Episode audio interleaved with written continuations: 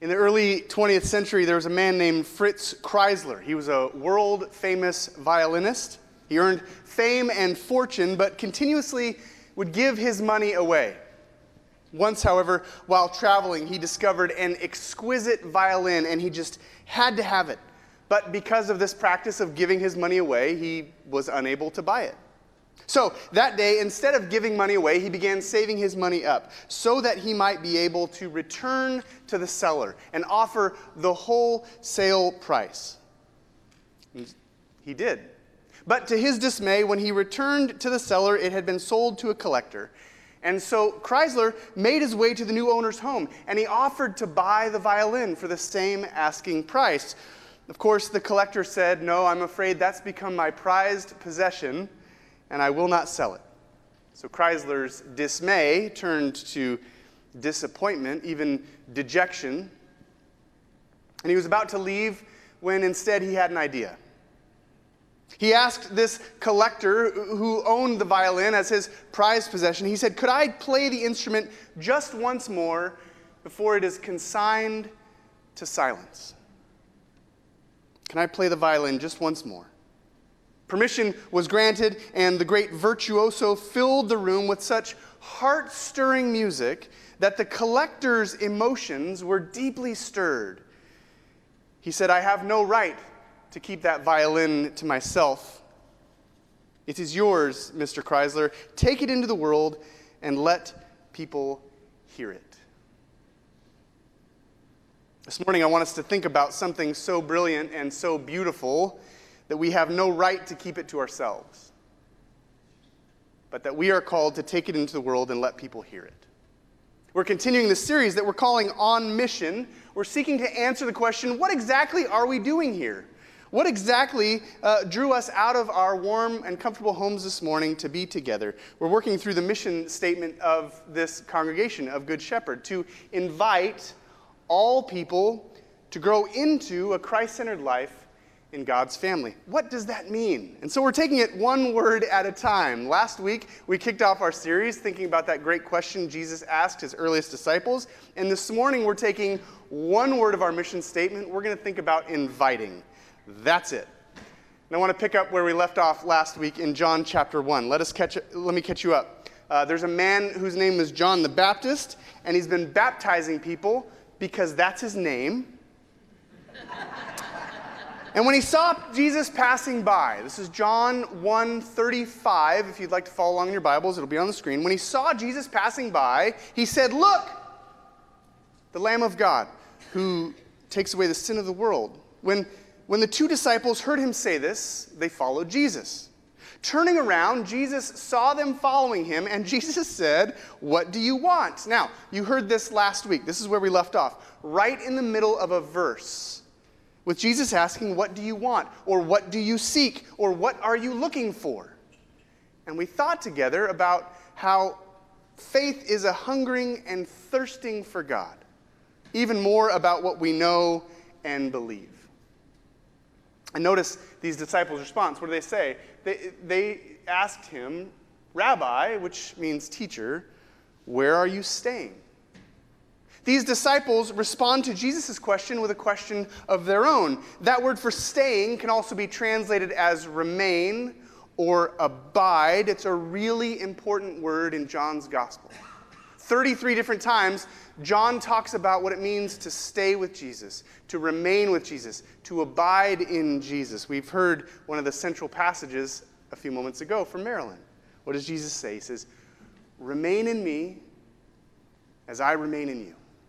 Remain in the vine. Remain in my love. Jesus says, What do you want? And they say, We want to remain with you.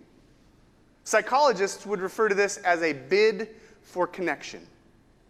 They want to connect with Jesus. And so that's what Jesus invites them into. Come, he replied, and you will see. You want to see where I'm staying? Let's go. So they went with him and they saw where he was staying, and they spent that day with him John tells us it was about four in the afternoon. Thanks for that information, John. Not really sure why he told us that.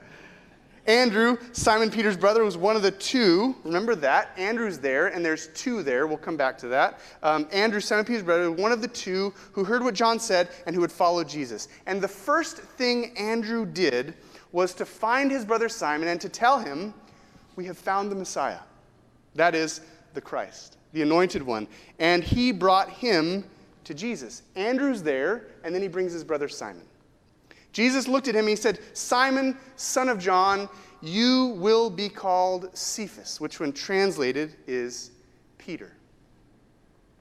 It makes you wonder, doesn't it? What happened when they went with Jesus at 4 p.m. that afternoon? What happened when they saw where he was staying, where he abides, where he remains? John doesn't tell us. He tells us it was 4, but he doesn't tell us anything about their conversation. What happened there? For Andrew to go from calling Jesus rabbi, teacher, to calling him the Messiah, the Christ, the anointed one who we've been waiting for for hundreds of years. What must they have talked about for him to recognize and to realize who Jesus is? Now, notice, um, Simon Peter is a central figure in the Gospels, right? Um, he's vital to the growth of the early church. Remember, in Matthew 16, Jesus says to Simon Peter, uh, You are Peter, means rock. Uh, you are Peter, and on this rock I will build my church. So, without Peter, no church. But what about Andrew? What about Andrew? Do you remember him? He's listed in Matthew and Mark and Luke and John and Acts. Do you remember all the stuff Andrew did? He's there with Peter, the rock on whom the church will be built. But what does Andrew do? Does anybody remember? In all of those accounts, Andrew accomplishes three things, and you have heard all three of those things already this morning. Andrew does this he abides with Jesus, and he tells Peter about Jesus, and he brings Peter to Jesus. That's it. That's all Andrew does. That's all we know about him. Without Peter, there is no church, right? You are Peter. On this rock, on you, I'm going to build my church. But watch this. Without Andrew, no Peter. What does Andrew do? Three things. He abides with Jesus, tells Peter about Jesus, brings Peter to Jesus. That's it. He's there for three years of his life with Jesus in his earthly ministry, and we know nothing else about him. See, who were the Andrews in your life? W- was it a parent? Was it a friend? Was it a pastor? Who spent time with Jesus to tell you about Jesus and bring you to Jesus? I am fairly certain that all of us have had an Andrew in our lives. Whatever happened that, an- that afternoon w- with Andrew and the other disciple when they went with Jesus, we do not know. But Andrew heard the sound of a violin that he could not keep, the sound of a violin that could not be consigned to silence. Let me finish the chapter because I want us to see one more passage, one more thing, one more episode. The next day, following along, the next day, Jesus decided to leave for Galilee, and finding Philip, Jesus said, Follow me. Philip, like Andrew and Peter, was from Bethsaida. Philip found Nathanael, okay, and he told him, We found the one Moses wrote about in the law. We have no idea how Philip came to that realization, but he believes it. We found the one about whom the prophets also wrote, Jesus of Nazareth, the son of Joseph. And I love this. Nazareth, can anything good come from Nazareth? Nathanael asked. Come and see, said Philip. Come and see. What's he doing? Philip is quoting Jesus' best evangelism strategy. Did you notice that? What, what, does Jesus say to the earliest disciples? You want to see where I'm staying? Yeah, come and see. Philip says, Nathanael, we found the one we've been waiting for. Well, Nazareth, yeah, come and see. When Jesus saw Nathanael approaching, he said of him, Here truly is an Israelite in whom there is no deceit. How do you know me? Nathanael asked. Jesus said, I saw you while you were still under the fig tree before Philip called you. And Nathanael declared, Rabbi, you're the Son of God, you're the King of Israel. Jesus said, You believe because I told you I saw you under the fig tree, you'll see greater things than that. He then added, Very truly I tell you, you will see heaven open and the angels of God ascending and descending on the Son of Man. Now, Jesus is really, really funny. Um, but I'm not sure we caught the joke. Did anybody get it? There was a really good joke in there, but we probably missed it. You see, back in Genesis chapters 25, 26, 27, 28, we meet a man named Jacob. Anybody remember Jacob? Jacob. Um, Jacob is at first devious, he is dishonest, he is deceitful, but he goes on to be the father of the nation of Israel. God chooses the most unlikely of characters, doesn't he? One night, Jacob has a dream where there's a ladder to the heavens. And angels are traveling up and down on this ladder, right? So Jacob thinks, wow, this place must be really special for there to be a ladder up and down to heaven. So he names that place Bethel. It means God's house. He thinks God lives there in one particular place. So here's the joke.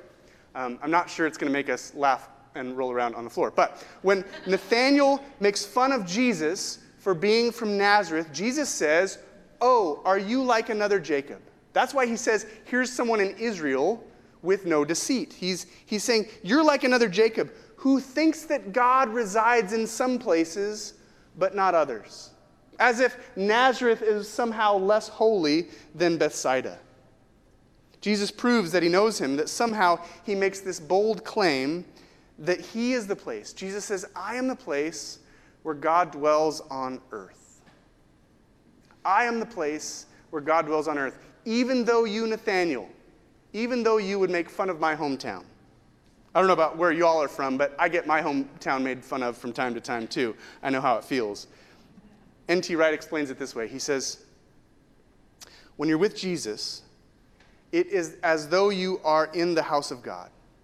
You are in the temple itself, with God's angels coming and going, and God's own presence there beside you. That promise, of course, remains as true today as it was then. When you're with Jesus, you are in the presence of God. We too can stay with Jesus and abide in Jesus and remain in Jesus. But the road that each of us take to see the truth of Jesus is different for each of us. Notice the differences in just this chapter. We don't hear anything from Peter. It's probably the only time in the New Testament that Peter doesn't speak up somehow and make the story about him, right? He's always asking questions, causing problems, but Peter doesn't say anything. But Nathanael gives us this incredibly negative reaction to Jesus. Nazareth? What good comes from Nazareth? Those with whom we come in contact today have their own objections to Jesus, don't they?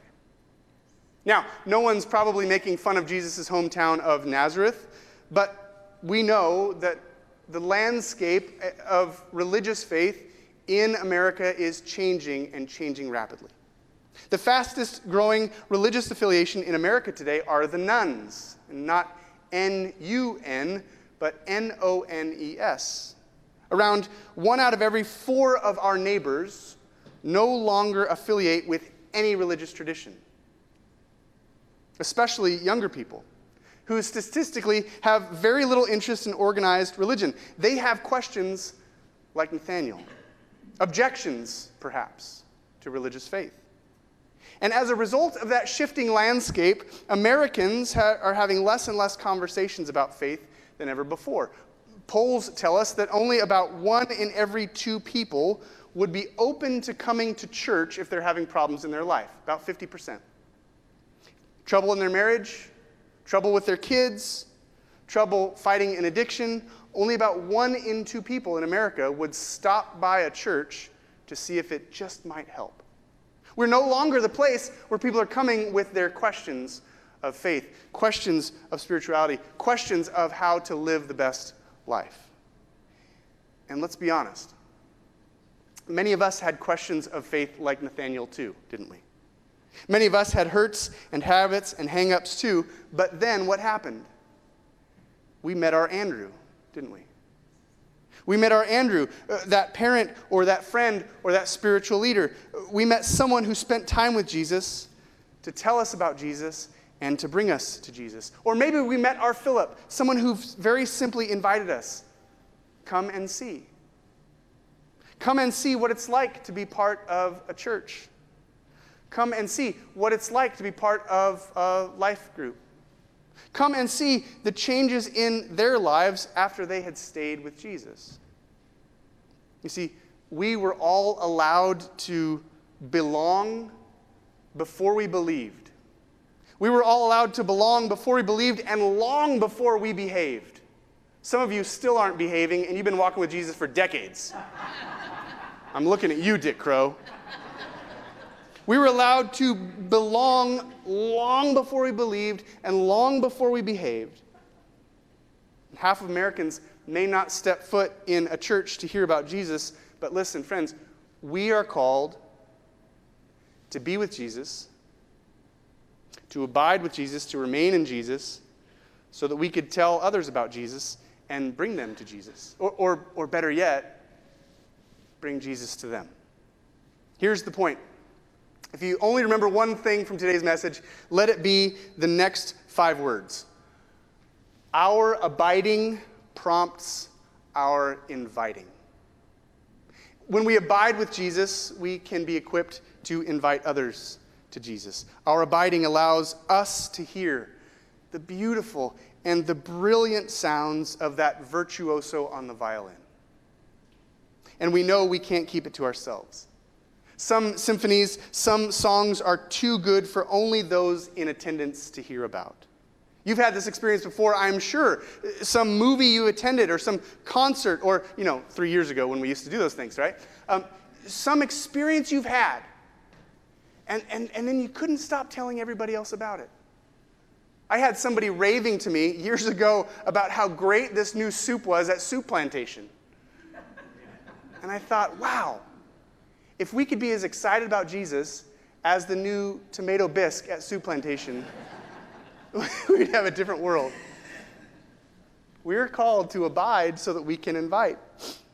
There's a man named Leighton Ford. He once described speaking at a Christian crusade in Nova Scotia. And Billy Graham was set to speak the next night, but he arrived a day early. And Billy Graham did stuff like this. I'm going to tell you a quick story. This is a true story.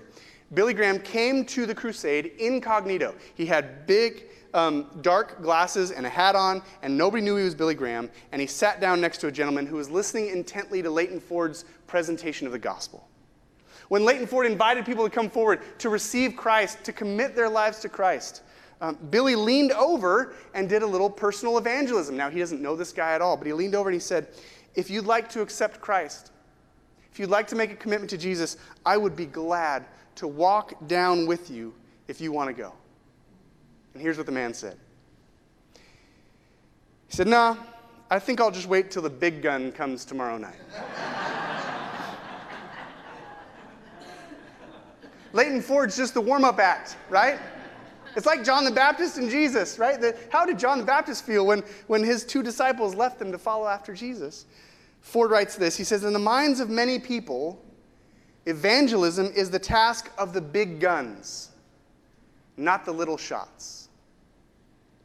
How many of us have fallen into the trap of thinking that evangelism is the task of the big guns and not the little shots?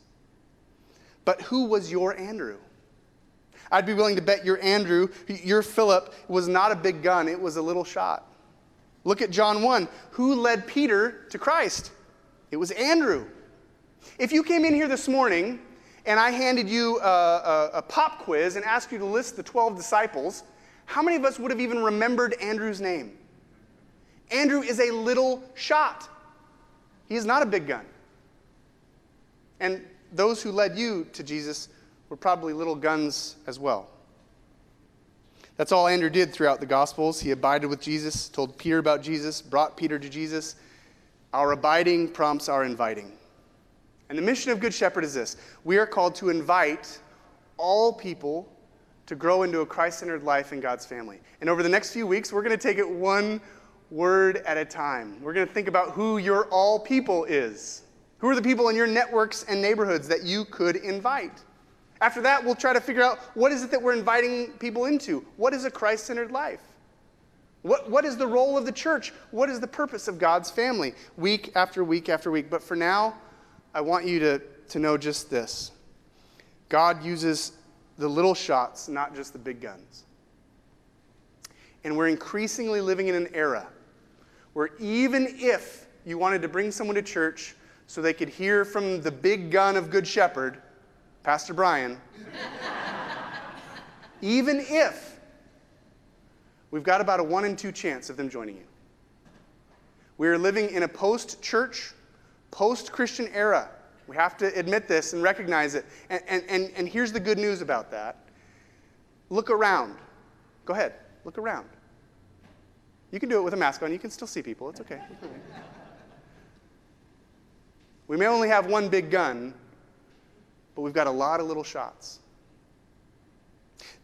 Researchers tell us that there are um, a number of ways that people come to believe in Jesus now, and it's different than the way it used to be. It rarely happens like it did in John chapter 1 in one afternoon when two people follow Jesus at 4 o'clock, and then by the next day they're like totally on board. Nowadays, learning to follow Jesus is different than it's ever been. There are five thresholds that researchers tell us that someone has to cross before they'll give their life to Jesus. The first threshold is from distrust to trust. Again, start with the bad news. A lot of people who aren't part of the church distrust the church, distrust Christians. So the first threshold is learning to trust a Christian, learning to trust someone who has faith in Jesus. That's the first threshold. The second one is for that person to move from complacency about spiritual things to curiosity, to move from a complacency to, to a curiosity about the person of Jesus. The third is being closed to change, to being open to change, willing to examine their personal life, what it might mean for them to follow Jesus. Fourth threshold is from meandering spiritually to purposefully engaging, to purposefully seeking the good news of Jesus. And, and, and, the last threshold is, is making that decision, crossing that threshold of moving into the kingdom. Who do you know that doesn't yet trust a Christian? If you can't think of anybody, here's your first task this week quit hanging out with only Christians.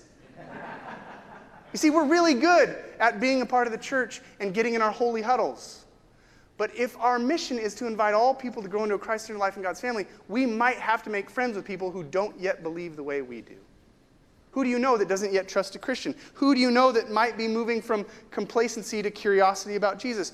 Who do you know that's asking deeply spiritual questions? Who do you know? Every day we encounter people at various thresholds of faith. Some of whom are like Nathaniel, which is okay because many of us were like Nathaniel too. Many of us, even those of us raised in the church, had a lot of questions, didn't we? Questions that needed to be answered. We needed an Andrew to walk alongside us. We needed a Philip to say, Come and see. Every day we encounter people at various thresholds, and if we're to live on mission for Jesus, we need to see what we're doing here in relationship to what we can do to point to God's kingdom out there. That our abiding might prompt our inviting, right? we can go from thinking about the church as just those of us who are here or joining in online to thinking about the possibility and potential of the impact we could have. Think about it this way. Um, let's imagine, looking at our streaming numbers right now and looking at how many people are in the room here, how many people will be at our second service. Let's imagine that there's going to be 350 people today who are going to hear these words that I'm saying, here in person, online, later on. Let's imagine 350 people.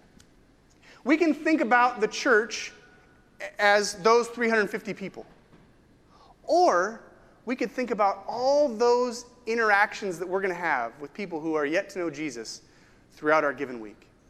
Let's imagine that, I don't know, we'll interact with maybe 10 people this week, each of us, who don't yet know Jesus, who aren't yet committed to walking with Him.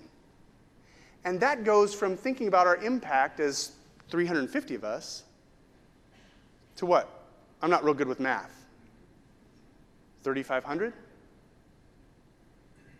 If we're to live on mission, we need to have a whole new math, don't we?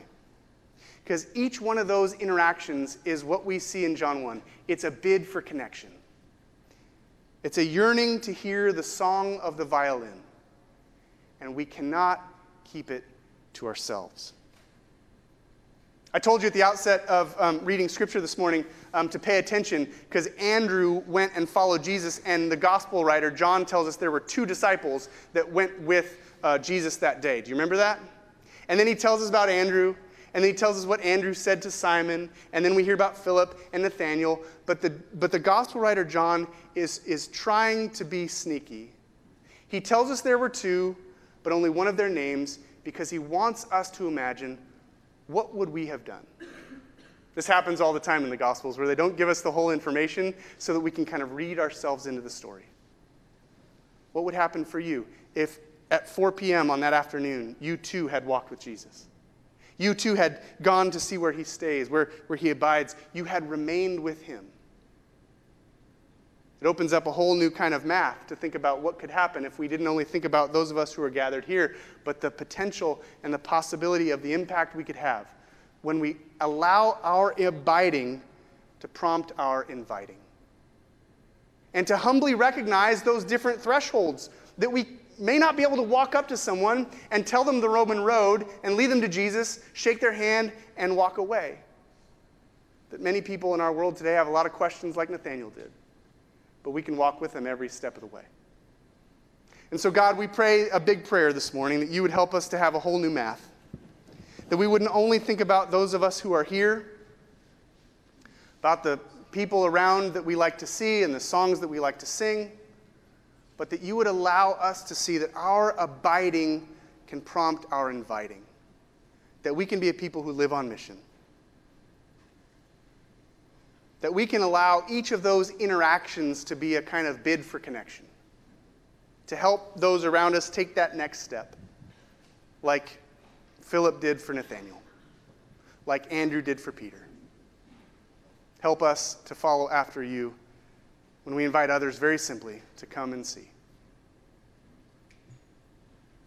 God, receive our worship now as we sing in response to the good news that we have heard shared in your word. It's in your name we pray. Amen.